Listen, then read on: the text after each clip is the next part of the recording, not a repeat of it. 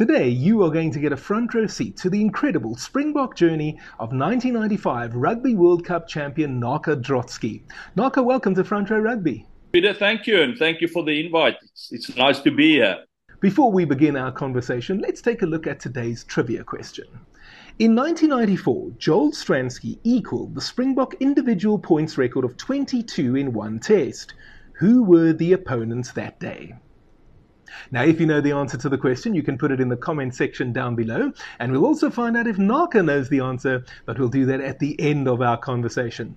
Naka, first question How did Alan Erasmus become Naka? Yeah, it's actually a funny story. Um, when I grew up, I grew up in, in Senekal. It's a small little town in the eastern Free State, about 200 k's from, from Bloemfontein. And I grew up on a farm, and, you know, every morning we were playing uh, like rugby and soccer and whatever, you know, with the with the with the farm boys there on the farm, and they started calling me uh, Sinatla, uh, which is which is meaning big guy.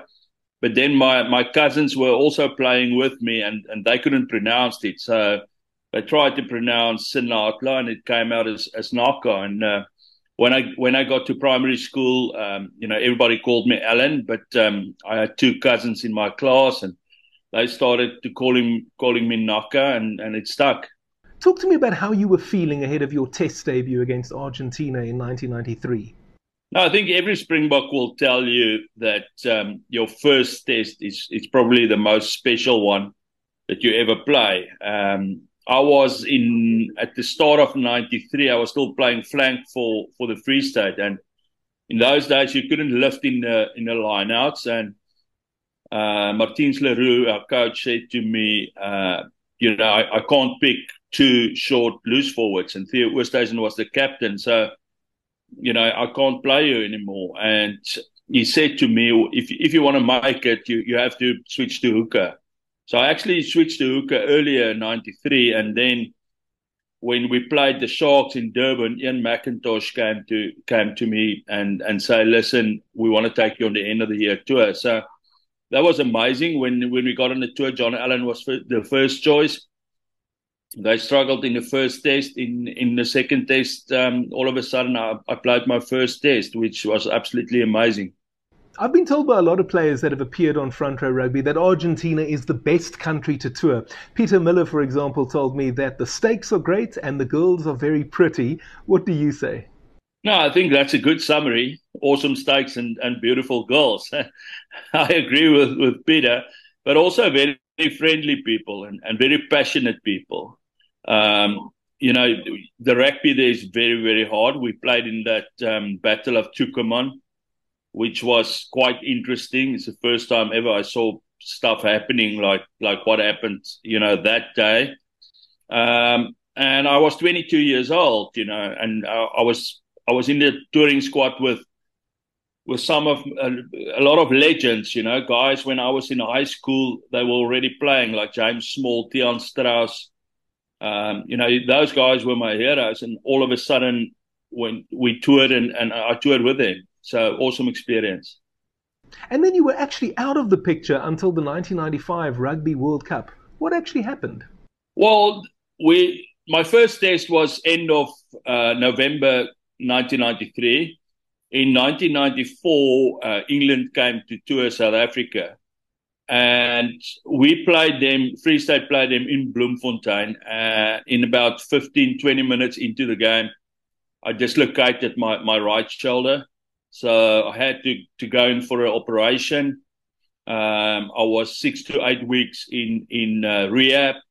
And two games later in the Currie Cup, I also dislocated my left shoulder. So 1994 was, was probably a year to forget. Two shoulder operations. Um, it was a tough year, but you know that that keeps you going, and and uh, I, I've learned a lot from that to be patient. And in '95, I was all fit and ready to go. There were a lot of pre-tournament training camps that took place. Were you part of that? Yes, actually, I was there at, at the Wanderers. Um, that those were, were tough days. You know, Kitch was very, very disciplined, and he also he always said that you know you, you might not be the best team at the World Cup, but I promise you, you will be the fittest team at the World Cup.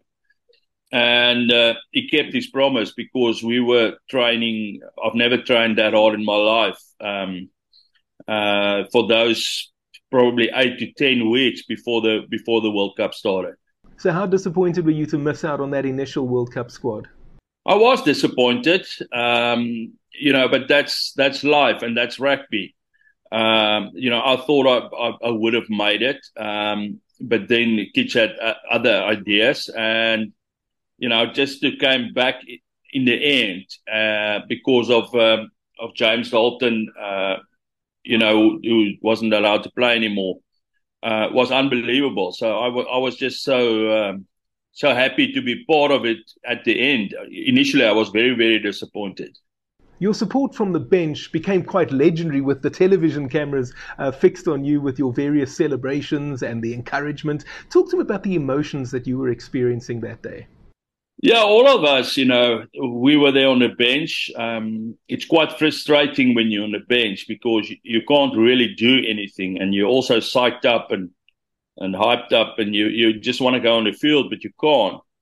Um, so watching that first and second half, going into that game, you know, we believed we have a chance, but we were never the favourites. There's no way with, um, especially with Jonah Lomu, who came from nowhere and was an absolute freak, you know, and so we, we believed in the back of our heads that we that we could win, but we we, we didn't really think that it, it can happen. And then after full time, when it was still nine all, you know, the sort of okay, but now we really have a chance. And you know that part where Joel kicked that um, drop goal, we were just going mad. And you know the camera was was on me. I never knew that, but um, that was an awesome experience. I think I I've grabbed Roux there, and we were just going mad. So then we thought, okay, listen, one minute to go, one or two minutes, we can become the world champions.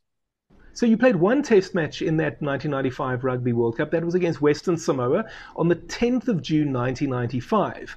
You also played a test match on the 10th of June 1997 against Tonga, but in between you only played one test for the Springboks. That was against Australia in the Tri Nations in 1996. How frustrating was that period for you? That was very frustrating. You know, you, you get you get new coaches and you get those coaches each have their own ideas. So if a coach rates you, he will pick you, and obviously if he, if he doesn't rate you, he won't pick you. Um, 1996 was Andre Markgraaff, um, you know, was a coach. He believed um, he need to pick like a bigger hooker. I, I remember he, he, brought in Hendrik Tromp, which was also an awesome player.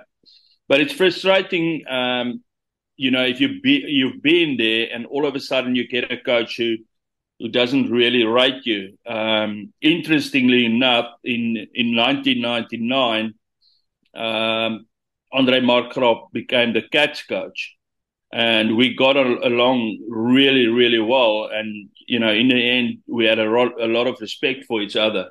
But 96, um, I think it was, was, on Australian tour. I came on once from the bench. Um, the other thing about those days, you must remember you could only go onto the field when there's an injury. Uh, there were there weren't such a thing as a bomb squad or subs. Um, the guy needs to be injured before you can replace him. So in those days, the front rows play, played 80 minutes. Um, there was no such thing as a as a as a sub or a or the bomb squad or, or whatever. But um, I would say 96 was probably also like 94 a really frustrating year for me. But in 1997, you were the first choice hooker. We lost a series against the British and Irish Lions early in the year. Why did we lose that series? Well, in my opinion, you know, it's easy to identify that. And um, I think we're in the same boat now at the World Cup. Um, we lost the first test against the British Lions in Cape Town. Uh, I think we scored two tries to one. Um, our kicking wasn't great, but it wasn't a problem that day. Um, then in the second test in Durban, uh, which was actually we needed to win that to stay in the competition. we scored three tries. Um, they scored five penalties and a drop goal, uh, and they won the game. And we missed um, all our opportunities at, at goal. We, we only had three converted tries, and, and we lost the game 18 15. So, you know, that just shows you you can't, in, the, in those tight series, it's like a British and Irish Lions team or a World Cup quarterfinal, semi final. You need to have a kicker you know, that's where it starts and that's where it ends. Um, so that was devastating, especially dominating that, that whole game for 80 minutes in Durban, where all of a sudden we lost the series in the second test. We'll stay in 1997 for now. In the Tri Nations that year, we hammered Australia at Loftus. We also got a bit of a hiding from New Zealand uh, in Christchurch. So a mixed bag of results. How would you describe that Tri Nations? Yeah, I remember the the first game we played um, New Zealand in Joburg, and we actually had an awesome game. We were leading, and I, re- I remember I think it was Frank Bunce who scored two tries in that game, but we were really competing, and we we lost that game. I think it was something like 35-32. Um, so that was actually actually a good game. Um, I think we were in New Zealand, like you say. I'm not. I can't remember whether that was the, the year when Andre Venter get, got the, the red card for stamping on on Sean Fitzpatrick. But the tour wasn't good. Um, you know, we were under a lot of pressure. We didn't perform well, and then all of a sudden we came back, and with um, Carel du Plessis' last test in at Loftus, we really played well, and we won the the Aussies by I think 35 points. Um, so it was a it was a mixed up season, the '97 Tri Nations. And what did you make of Carel du Plessis as a coach? No, I, I liked Carel. Um, I think he's a good coach. He's technically he's very good. Um, I think they should have maybe gave him a little bit more time. Like I've said, if we had a kicker in the second um, test, you know, we would have won for for example, they they brought in Jannie de Beer for the third test, and we won that test against the Lions by about fifteen to twenty points. Um, so I think the biggest mistake he made is not picking Jannie de Beer because I was playing with Jannie at the Cheetahs in that year, and you know he was on really good form, but they didn't pick him, and um, I can understand that. Henry uh, Henry Honeyball was an awesome player, but you can't win those pressure matches without uh, a, a, good kicker. And um, like I say, if if if Jannie probably played, we would have won the series against the British Lions, and Carel would never have been fired. Hey, if you're enjoying this video, why not consider becoming a patron? It's my dream, guys, to do this full time, and with a small financial contribution, you can help me realize that dream. The link and the QR code is appearing on your screen right now, and I'll also put it down in the description area for you to go and click on at a later stage if you would like to do so. And by becoming a patron, I promise there will be great benefits for members. Now let's get back to the interview. You largely played second fiddle again in 1998, but in 1999 you were again the main man in the number two jersey. We beat Italy convincingly at home, including a 101 0 victory in Durban. But then we went to Wales, which was quite a strange scenario because it was our season, but we went over there. It was the opening of the Millennium Stadium, as I recall, and we lost to Wales for the first time. But I've heard that there were some distractions before the test match. Some of the guys that have been here have told me that Riaan Oberholzer was in interfering with the team on the eve of the test match. What can you tell me? Yeah, you're correct. It was it was the first game of the Millennium Stadium. That's why they invited us, and we flew over there. And um, yes, I can remember that very, you know, very clear. We were we were in Wales. Um, Riaan arrived, I think, on the Tuesday, and he had a meeting with us. And what he basically told us is, listen, we we need to pick a certain percentage of this team needs to be transformation players. And the guys were arguing with him and asking him, listen, would they be there on merit? Or and he said, I think he handled that meeting terribly.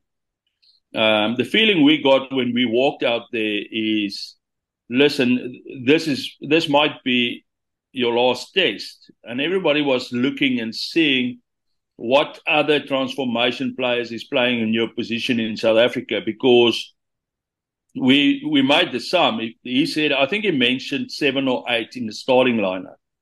Um, now that was on a Tuesday. On the Thursday, we had a meeting with uh, Nick Mallett, the coach, and, and the team were really really upset. And and there was a big big dis- destruction going into that game. I, I, can remember still on a Friday night. Um, you know, at, at dinner, the guys were talking about it, and we actually wanted to strike in that game. Um, you know, and we decided against it. So I think the the timing of Riaan Oberholzer and the way that he translated the message to us was was not good at all. And then you could say it almost got worse because later that year we suffered a 28 0 defeat against the All Blacks in New Zealand away from home in the Tri Nations. How much of a low point was that 28 0 defeat? That was a really low low point defeat, but um, I think what played a big, huge role there was uh, Gary Teichmann got injured. Um, and then, you know, a lot of the players, we had, we had huge respect for, for Gary. Um, as a captain, he was awesome uh, in us, you know, breaking that uh, or equaling that world record of 18 tests in a row. In a row was was was 97 um, and 98 and Gary was captain in all of those tests. So when we had to go on tour, Gary was injured, but he was he was also going on tour. But then a lot of a lot of us started hearing rumors that um, you know Nick wants to drop Gary for Bobby Skinstad, and the players wasn't wasn't happy at all. I mean, it it worked really well in '98 in the Tri Nations when Bobby was on the bench coming up you know, as a super sub in the last 20, 30 minutes. And, you know, I, I thought it was just a rumor, but then all of a sudden it happened. Um, you know, and you, you could see the relationship between Nick and, and Gary wasn't great. Um, but that, that played a huge role. All the rumors and Gary was on the tour, but he wasn't captain. He was injured. Um, so we had a, we had a terrible tour, uh, in, in 99. What was the atmosphere like in the Springbok camp going into that 1999 Rugby World Cup? Well, we all met up at, um, we had our preseason camp in Plettenberg Bay. Um, Joost was, was the, the new captain. Uh, I thought we prepared really, really well. But going into the World Cup, um, you know, we everybody thought we had no chance. Um, and you could see there was a little bit of lack of confidence uh, after the Tri Nations. The guys knew, listen, we are underdogs, but we, we trained really, really hard in Plet. And um, when we got to the World Cup, uh, we were based in Edinburgh in, in Scotland. And I think we played Scotland that year first in that World Cup as well. And, and we had a great win.